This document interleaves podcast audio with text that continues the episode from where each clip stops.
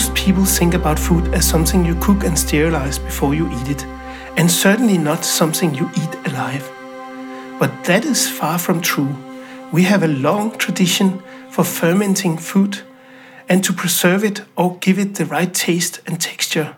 There are many reasons why food with microorganisms is healthier and environmental friendly, and this is why the understanding and use of human microbiome has become an important research area that will change the way we eat and think of food. I have invited Lene Lange from LL Bioeconomy to explain what we can expect and what benefit we can have from eating food full of bacteria and fungus. I'll start to ask you, Lene, how much are microorganisms part of our food production already? Microorganisms are part of everything we do and we are and we eat and also inside of us. The food as you are saying, is sterilized, etc. But still, there are many types of food which is prepared with adding microbes. For instance, remember you have yeast, baker's yeast, when you are making your bread.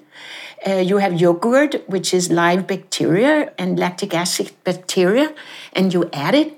So, and also for brewing, there are beer and different types of wine, etc. A lot of live microbes are being used. But the most interesting right now is actually all the microbes in the gut of yourself, in the gut of the, the microbes inside of us, which is actually the important part of metabolizing what we eat. That's where the microbe and the new genome sequencing of the whole microbiome is a real game changing innovation okay, our food is full of uh, microorganisms and we are full of microorganisms, but what effect does it have on us? Let me jump to not just food, but also the skin. And there are lots of microbes on the skin. And if we didn't have that, we will be much more easily infected. So it's just like if your skin is already uh, taken by inhabiting um, uh, yeast very often. It's good yeast uh, uh, that's a, unicellular fungi and uh, and the bacteria. They are protecting us because they're already the, all the surface of your skin is already taken. It's not giving open uh, spaces for in the same way to be invade, invaded by the bad ones. And there, that is what's happening when we are taking antibiotics we are damaging much of our beneficial microbes in our gut channel, but sometimes also in other part of our body that they will actually not be so good in, and well functioning. So this to take care of your microbes, all the good ones, being because they are helping you and not to be so vulnerable towards other types of invading microbes, the bad ones. But I think there's one more thing in what you have been asking, which an aspect I think is important, is that when we are fermenting food, it's definitely not just the microbes which are interesting. The most interesting thing about fermented food is that the microbes convert the food item you are taking as fermented. So the microbe was making the fermentation, but they by doing that they eat what actually and metabolize the, the food uh, components and producing other types of products which are very healthy for the microbiome in our gut. And that can be the live yeast or bacteria can be good for us from fermentation, but even more so, the uh, small component broken down, for instance, plant cell wall from things we have been eating, then fermenting it, there will be small components of uh, plant cell walls which have a prebiotic effect. And a prebiotic, you know, the live organisms are called probiotics, and the prebiotic is not a live organism, it is small pieces of uh, polymers, we call them oligos, short chains, which are beneficial for the good microbes in our gut, and the, the bad ones don't like it. So the good ones are inhibiting and uh, outcompeting the bad ones. So remember that fermented food is holding many components which are good for you. It is the probiotics, the lactic acid bacteria or others. It's the prebiotics, the small components, which is good, stimulating the good ones. And then one more parameter. And that one more aspect is very important. And that is when you ferment, during the fermentation process, also other small metabolites are being formed. They can have the beneficial effect of being anti inflammatory. And anti inflammatory is the most efficient against what is a real bad gut health. Because then, if you're inflamed, gut is, yeah, the real extreme is the real serious disease, which is called inflammatory bowel disease, IBD. And that is really serious and difficult to live. I mean, it's really bad for your health and your livelihood, etc. So, this anti inflammatory part is very important to remember. And all three prebiotic, probiotics, and anti inflammatory can, in one big tsunami, be provided by fermented products. So in a way you can say that the microorganisms they are chewing the food for you. I was thinking about the way that the microorganisms work uh, also means that uh, it really matter what kind of food you uh, eat and it really matter how you prepare the food it's you're you're very right and this becomes very complicated. And then you can go in all sorts of direction of how you should prepare your food and what is good and what is not. But i think it's if you're really interested i, I can really recommend that to go and study in more details the area of the world where cuisine has been most strong in fermentation. And that is in japan and it's also in china in thailand in, in asia and southeast asia it is amazing what they have been kept alive. In the Nordic countries, we have also have good tradition for fermentation, but we have lost a lot of those traditions, and it's coming back now. And the good way it's coming back is that it includes and combine both the tradition from East, East Asia and the old ones from, from we have here in the Scandinavian Nordic traditions. So I can only recommend that fermented is a very good idea for your food intake. The other part, I think, this about what different types of food should to be fermented. It is interesting. There is an, an, a very good statistics and very impressive studies made quite some decades ago, before we understood the microbiome. People were studying the different children lethal events of diarrhea in children in West Africa were less than in other parts of Africa. And those countries where it was lowest was areas where they have good tradition for eating a stable food, fermented maize. And the interesting part in Western Africa was that when the hypothesis was first uh, suggested, it was challenged, and then it was really a study was made with good statistics, and they could prove and document that there was really an, a correlation between the habit of taking fermented maize as compared to not having a diet which included fermented food. And it was so much so that the explanation, eh, even before the sequencing of the microbiome of the gut, it was explained by that the flora of the of the gut of the children when that was healthy, they were more robust against diarrhea so that they didn't get so sick because it didn't lead to so much inflammation and dehydration. So it was a, a very strong evidence for that that's really good for human nutrition to have fermented food. So I think it's good to carry on with us that microbiome sequencing is, as I said, game changing innovation. But we even had observation in the same line of thinking even before. I remember I was in Korea a few years ago where they eat kimchi all over the place and also a lot of other fermented foods. And they told us that had had a lot of uh, benefits uh, on the general public health that fermented food was so much a part of the diet. I, I wondered because uh, one of the things I speculate when I hear people saying that fermented food or live bacteria can change the bacteria flora in your intestinal system. And that is how, how do these uh, bacteria survive the passage uh, through the, the stomach? Because that's a very dangerous time, I think, for bacteria. Your question is uh, how do the, the bacteria from the fermented food you take actually survive? Yeah.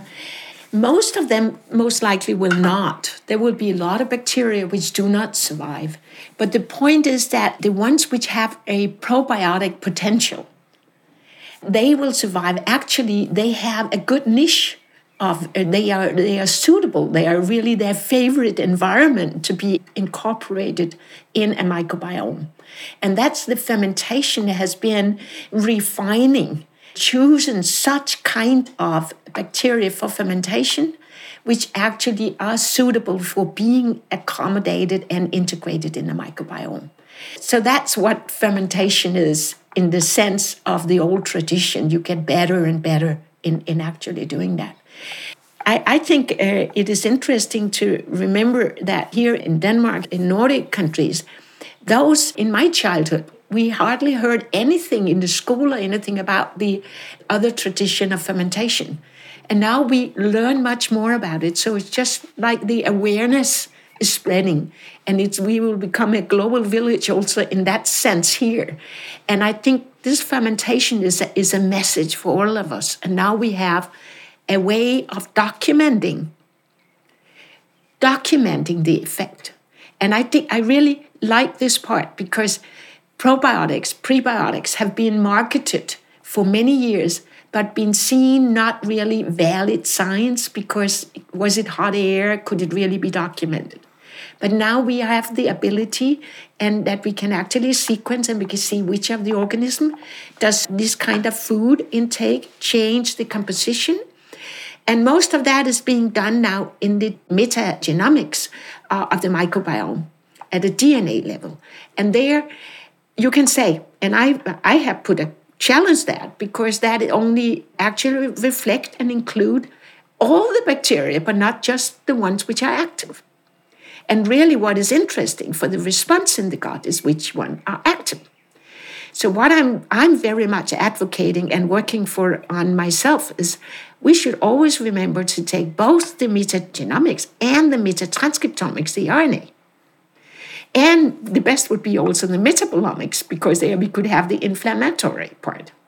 So this more holistic approach will be the to the microbiome analysis will be the next focus, I believe, because we have overinterpreted the genome because it, there are some limitation to what answers it can give.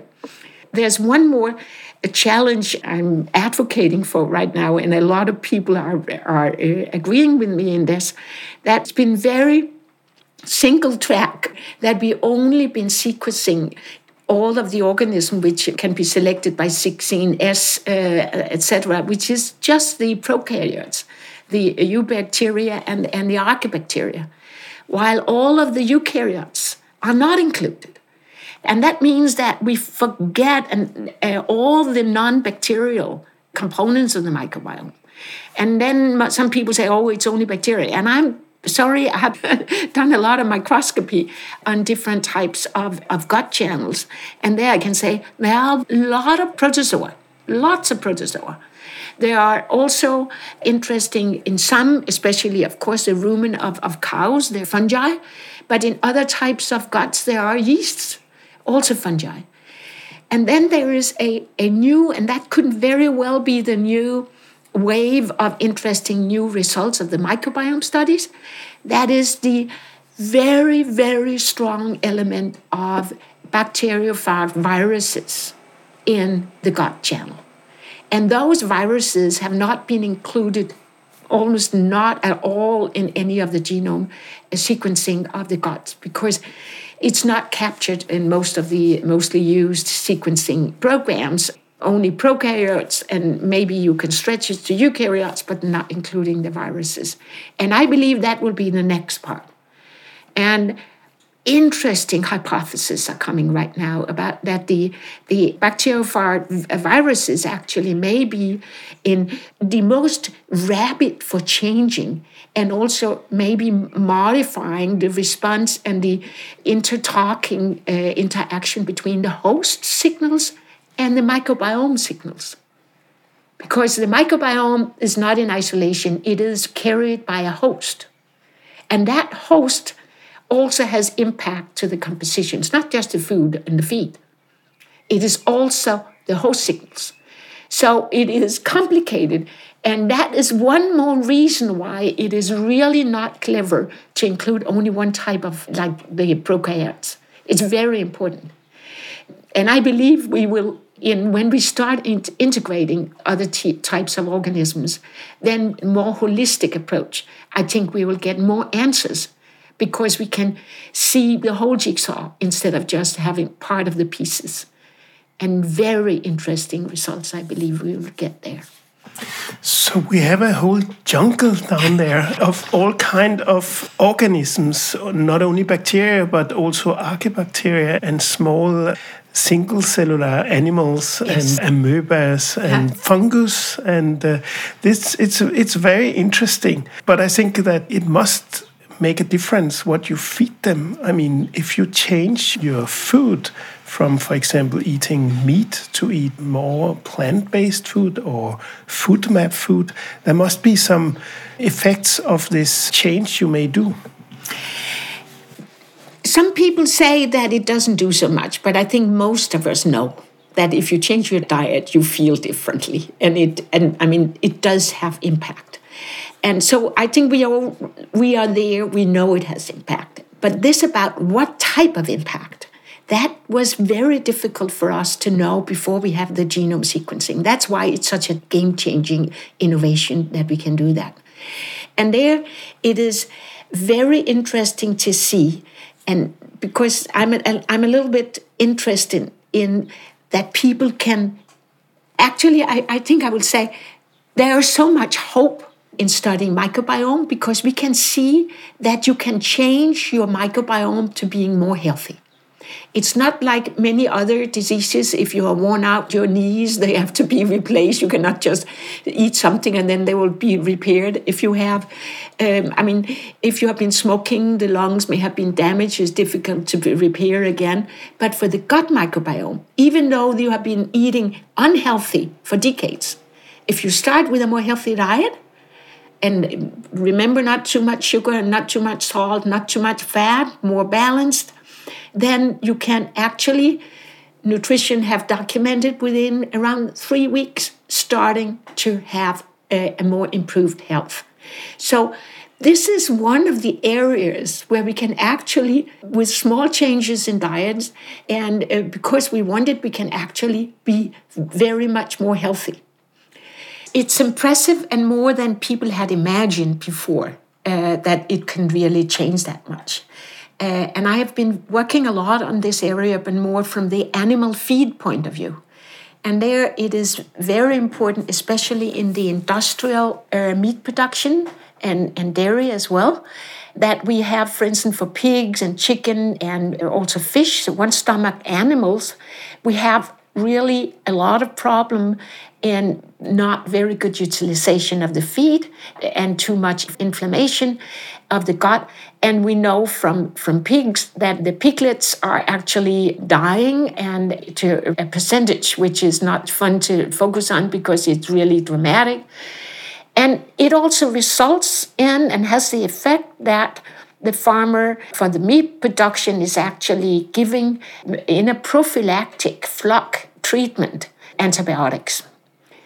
And this is a very difficult thing for if we take it into the big perspective of the risk of antibiotic resistance to develop into a serious, maybe even pandemic uh, condition in for uh, for people and animals but for people could mean that there will be many infectious diseases which cannot be cured which meant that you can die from what we now see as an, uh, one week antibiotics and you have to survive and you will no, no big damage.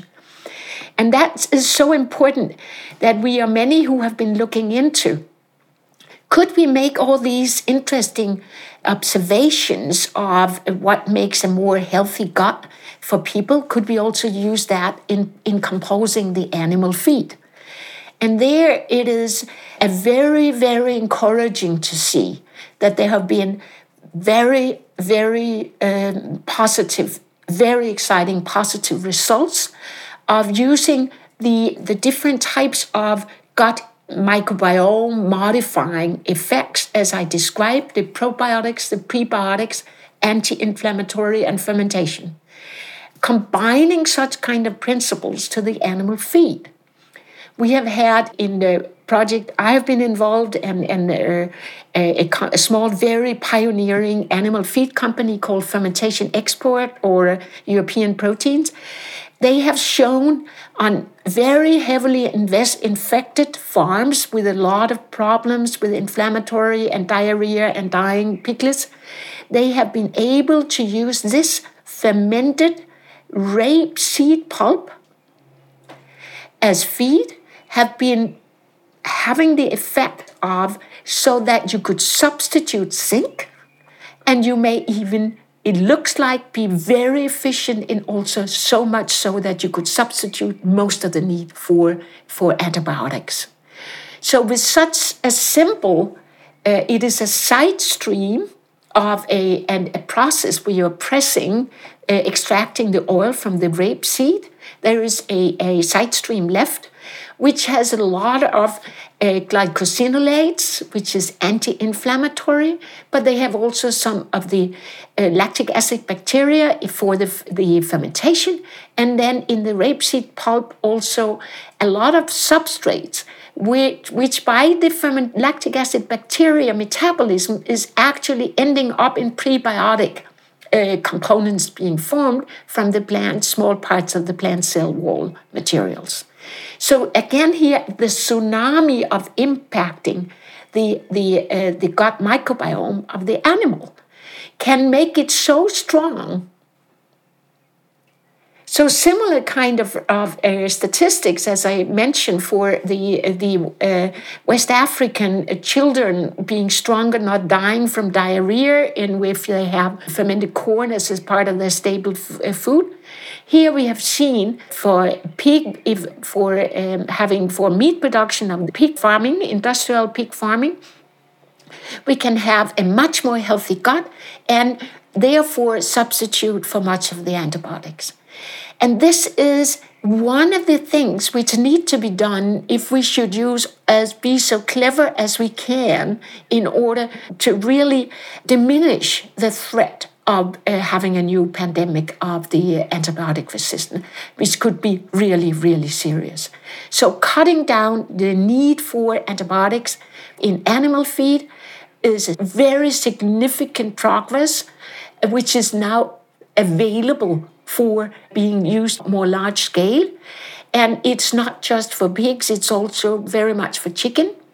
It's also for fish, where they are similarly one stomach animals and they have a lot of uh, problems in that sense.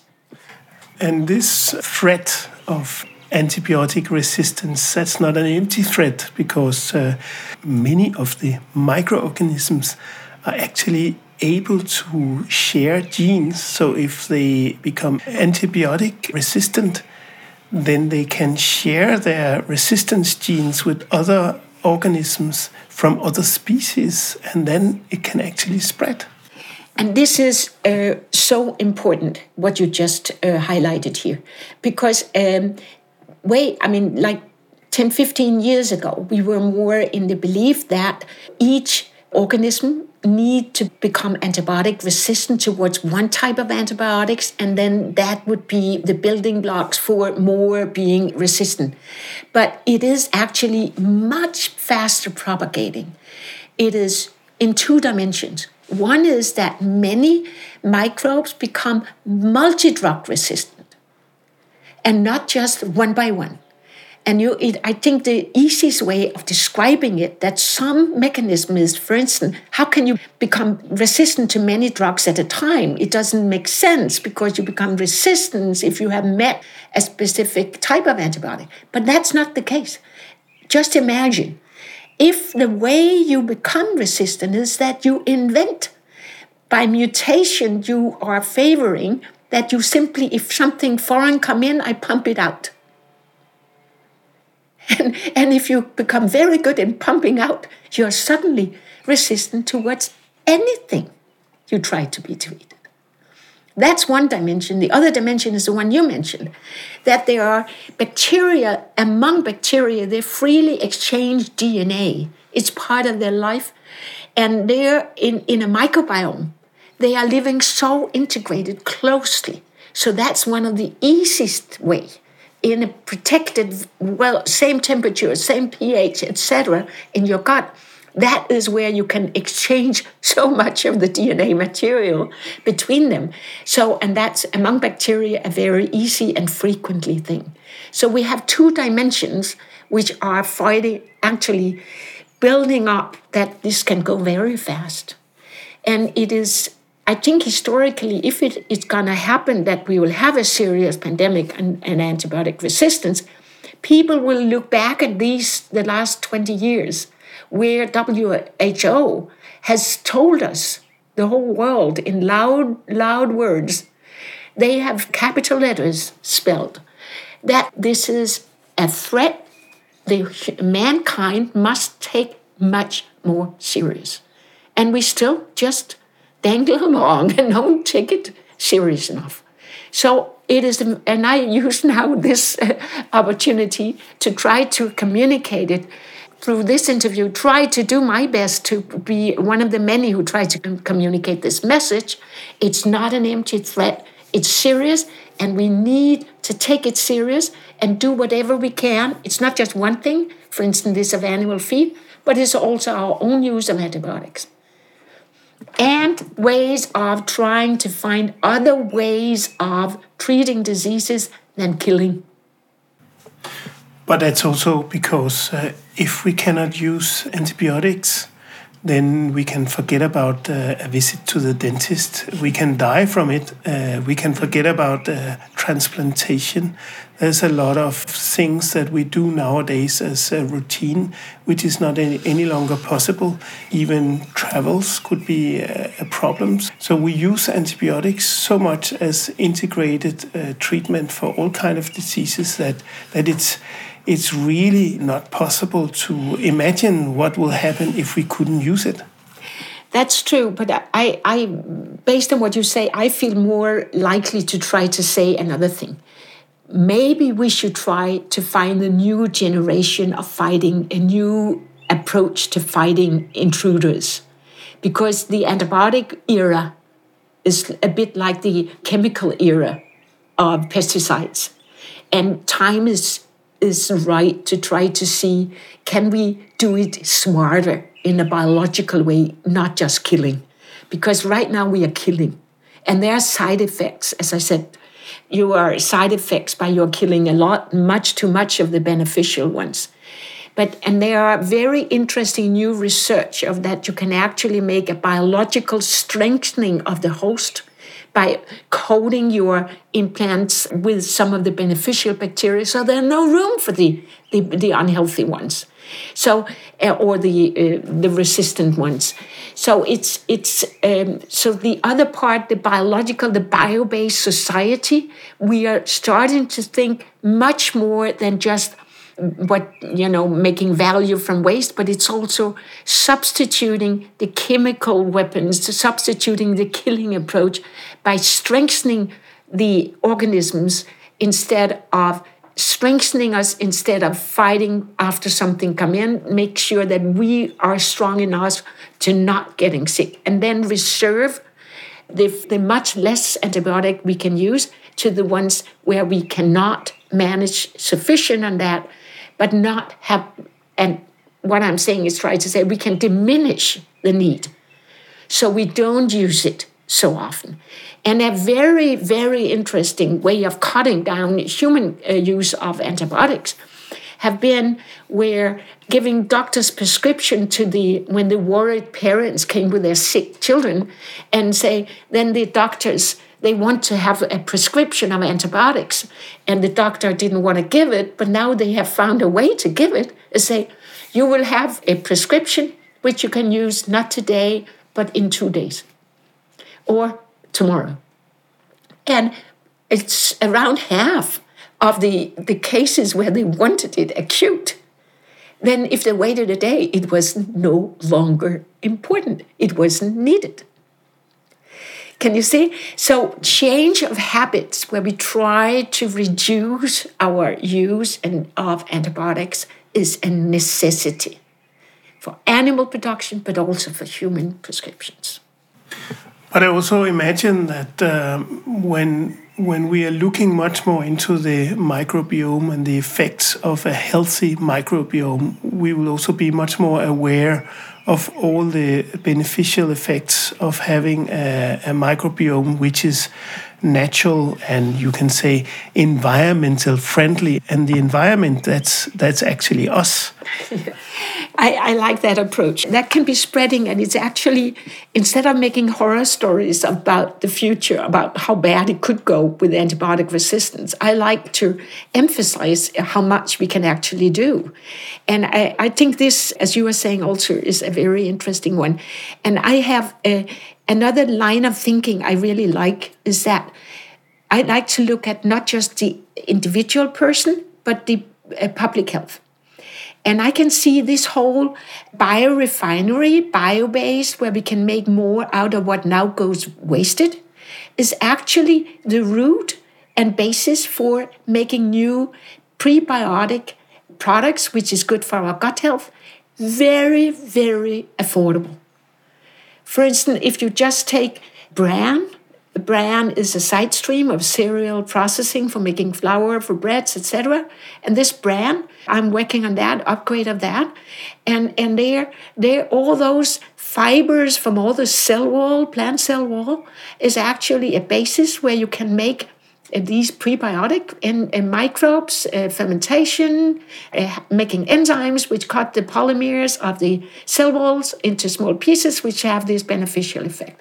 So it is sounds complicated, but it's very cheap to produce, and it's an affordable public health strengthener, and you don't need much of it. You can have a little, a little one put on your on your yogurt in the morning, or um, uh, whatever. It's small amounts you need, and in that sense, you, we have new ways of of making a, a better gut health in public for the general public health in a very affordable way, and that is affordable also locally, also in developing countries, also in villages, whatever, because all of us have residues. In all types of cultures have residues of plant materials which are not so easy to digest because we are not a cow with four stomachs. And therefore but these kind of uh, small enzymatically fermented whatever uh, to make them uh, so it's it's a new type of making gut health based on very affordable products which could be beneficial for public health but I was a little curious because there's a lot of focus around the world, and especially in Europe these days, a huge effort is put into this research in the microbiome. And I was thinking, when will we have products uh, we can use in our daily life to improve our microbiome? Are we going to have pills with bacteria, or what will be the solutions, or is it uh, advice on a changed diet? What are the results to improve our gut microbiome and, and become more healthy? I, I definitely think, at least there is very clearly potential that this is not a pill. This is just small ingredients to your food. For small, affordable ingredients to your food. And that's a very beautiful uh, message, a very resource efficient way of using what was wasted before. It's a very hopeful and very good message. And I think also the corona pandemic has actually shown us and told us, serious and serious, uh, impacting all of us, that it is important that most people should stay out of hospitals. Hospitals should be for serious diseases and what we can help in strengthening public by eating more healthy is much, much better and advisable and recommendable and also more fun because no one it's not good for anyone to get to a hospital. Risk of being having other types of infections and and to lie down and move is not good for you either. So there are this about the whole approach of eating more healthy take care of yourself and stay out of hospital is good for the society at large but it's also good for leaving room in hospitals for some of the very sophisticated ways we can now save even very complicated, very, very expensive treatments, where it's heartbreaking that some of the most expensive uh, treatments cannot be done because the parents see their child will have to die and something could have happened. It's unbearable. But if we are more of the people stay out, there will also in the public health budget be more room for the ones really needing it. So I, I think it's, it's a change of mindset, but with the, with the, the game changing innovation that we can actually uh, document what is good for you is a shortcut to make this happen. So it's uh, I think we are in a transition period which has a lot of hope, and the ones who are smartest in using it will be the ones using it fast. But I just hope that it will not si- uh, put in fenced in into silos or patents because this is actually very basic and should be something we could use all over. And the smartest will be products which are really having other kind of extra inventions. But this basic thing that there are small oligos which are good for you is something we know and not to be fenced in by just one pill, etc. It can be taken by food and be good for all of us. So, not a pill, but uh, maybe some kind of cabbage with some bacteria or some additives of some kind. Yeah, and now you are right. And I have to go once, not just cabbage, I have to say that the next part, and I really think will make us turn around, is that we can make things even more delicious than it was before. And there, your example from Korea or fermented food in the luxurious bars in uh, Tokyo, etc. But it is that I really think that the turnaround where we should eat more plant based can be made even more delicious if we remember that there are one more component we can use, not just plant or animal, what we should try to see could we make plant based food much more delicious by having a component of fungi, mushrooms included? Because mushroom is a secret in the sense of that mushrooms, fungi, are actually closer related to animals than they are to plants.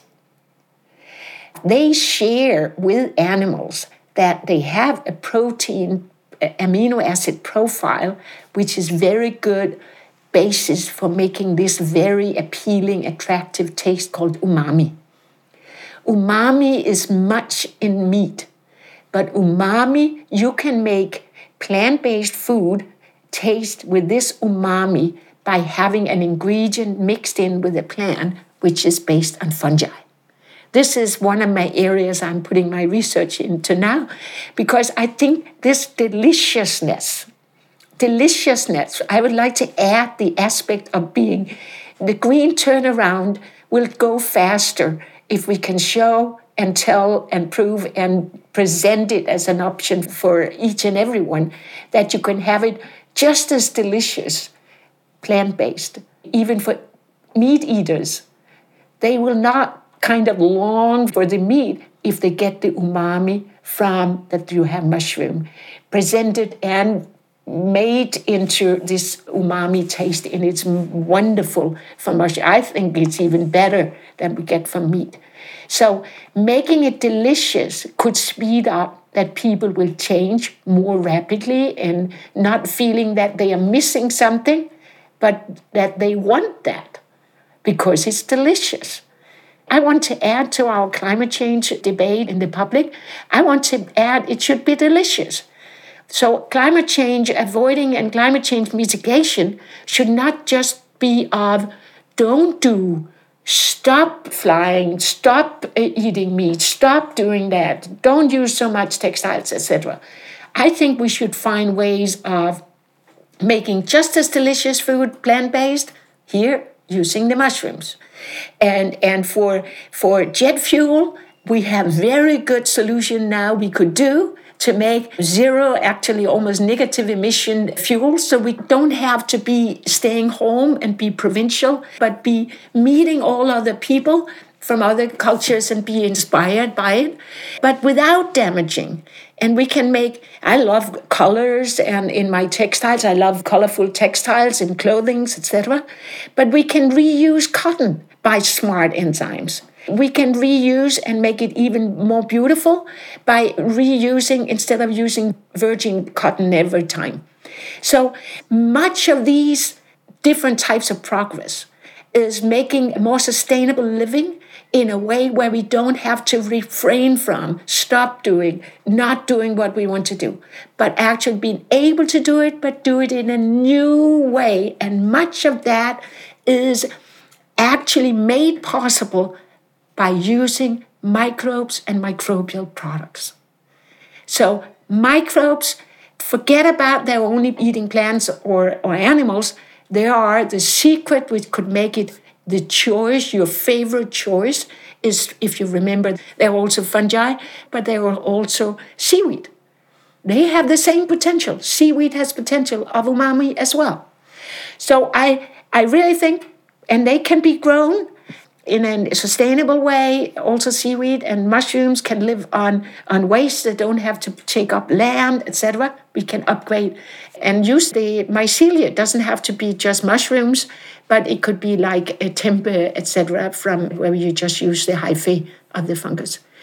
I think the green turnaround can move faster and not be so much don't do and not doing, refrain from and stop. We can actually make this much better. Thank you, Lene Lange. Thank you so much for having the opportunity to talk about all these fantastic things.